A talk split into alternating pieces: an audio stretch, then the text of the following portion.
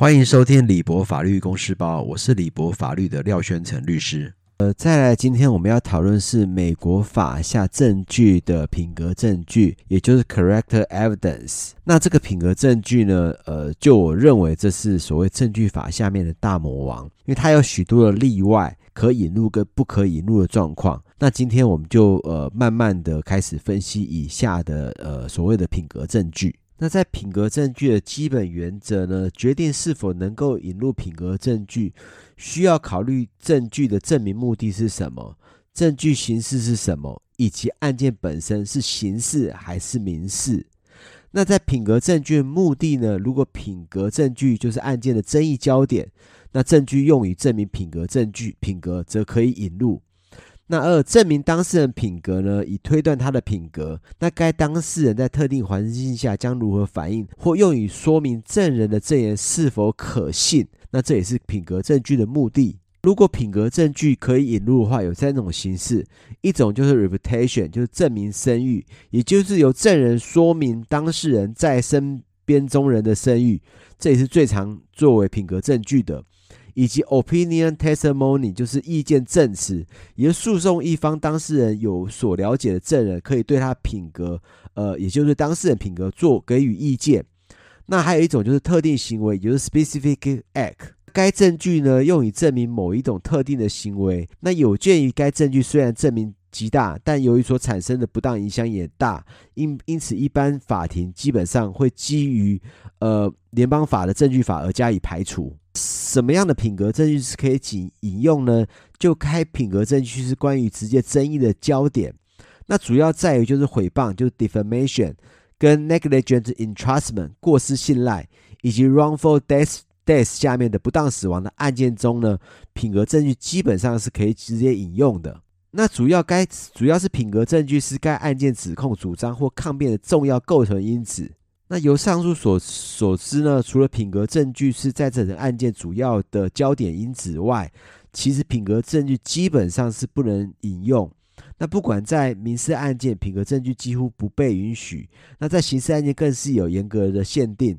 那主要的原因在于品格证据呃用作证明事项上过于薄弱，但是仍然也有其他的例外规则。那以下就是例外规则。第一个例外呢，就是被告 defendant open the door，就是被告呃人使用在先。那被告人可以引用证人以证明他的品格，那如是奉公守法、性情温和、言而有信等。那该品格必须与案件有关。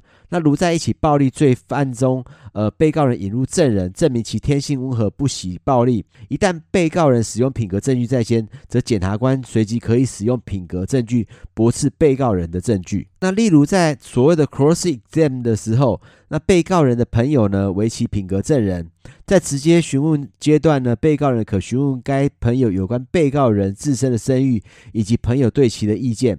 那在 cross exam 的阶段呢，呃，检方可具体询问朋友有关被告人的不当行为，以驳斥该证朋友的证言。然而，如果证人称其不知该具体不当的行为时，检方也不得引入外部证据证明呃他的不当行为。那当然，当被告 open the door，就是呃 open 这个品格证据的时候呢，则检方就可以引入检方本身的品格证人，以证明被告的不良品格。但同样的。呃，检方在盘问完被告人朋友后，引入他自己的品格证人以后，以证明被告人的不良之品格之声誉。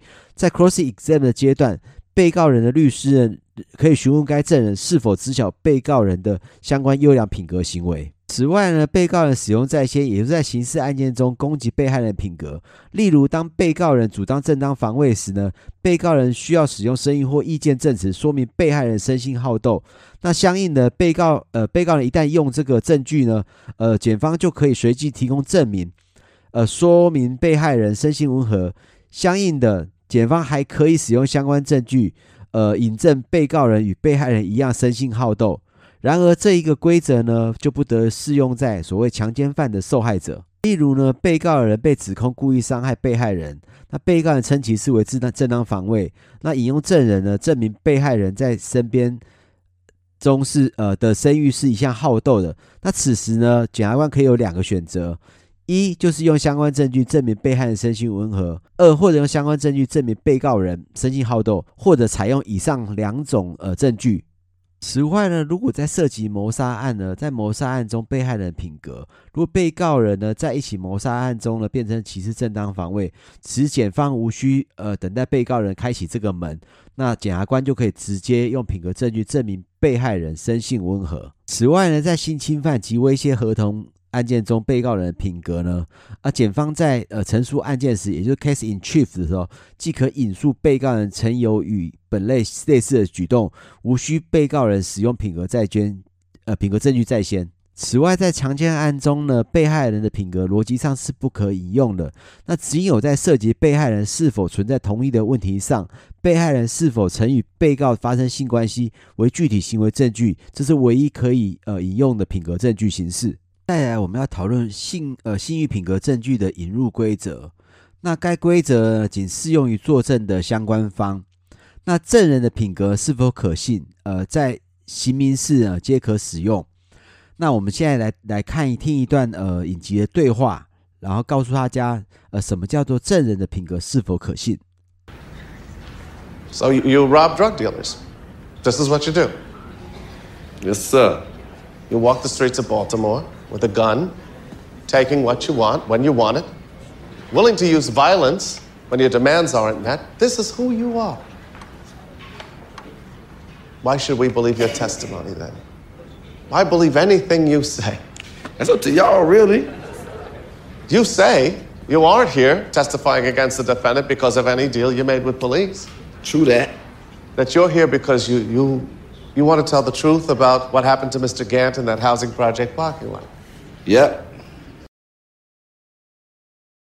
这段对话是在是影集《火线重案组》里面对于呃律师对于这个证人的交互诘问。那这律师有谈到，你是一个抢毒贩的一个帮派分子，那你为了让警方不对你起诉，你可以去说谎，那你也愿意使用暴力去伤害任何人，那你的话为什么可信呢？因此，根据证人的品格是否可信呢？就证人的品格可以信誉或者意见证据支持或公举，但必须遵守以下限制。也就证据只是只可涉及是否可信，证明证人可信的证据只有在该证人被指不可信之后才能使用。需要提示时呢，此时相关跟可使用相关具体形式的证据作为提示。那刚刚在这个影集里面呢，也就这个证据，也就这证人的证词是否涉及可信。也就他的品格是让他的证词是否可信的一个主要的理由。呃，此外呢，也可以用品格证据作为弹劾的证据。针对证人的诚信度呢，可以用下面两种方式进行弹劾：一就是品格证人呢可以使用外部证据，但同时也需遵守呃品格证据引证规则。那一旦证人作证呢，相对方即可引入品格证据以证明其言论不可信，意见或声誉形式的证词缺可使用。但不得使用具体行为，呃，形式的证词，也不就是 specific act 的证词。例如证词，他曾经对我撒谎，则不可使意使用。此外呢，曾经犯罪可以使用外部证据，也就是判决书的复印本来做弹劾。例如使用曾经犯某些罪名的方式弹劾证人，但该弹劾必须给予已经确定的判决，单纯的逮捕或起诉不可以。同时，该方式可以用两种呃方式成证明。其一呢，就是盘问阶段的证人的自认；第二呢，就是使用判决书的复复印本。此外，在曾经犯罪的复印本，也就判决书复印本哦，可以证明，呃，对被告不可信或被告曾经犯罪的，其实只有一个：一，罪名中存在不诚实或不实的陈述的轻罪，也可以引入。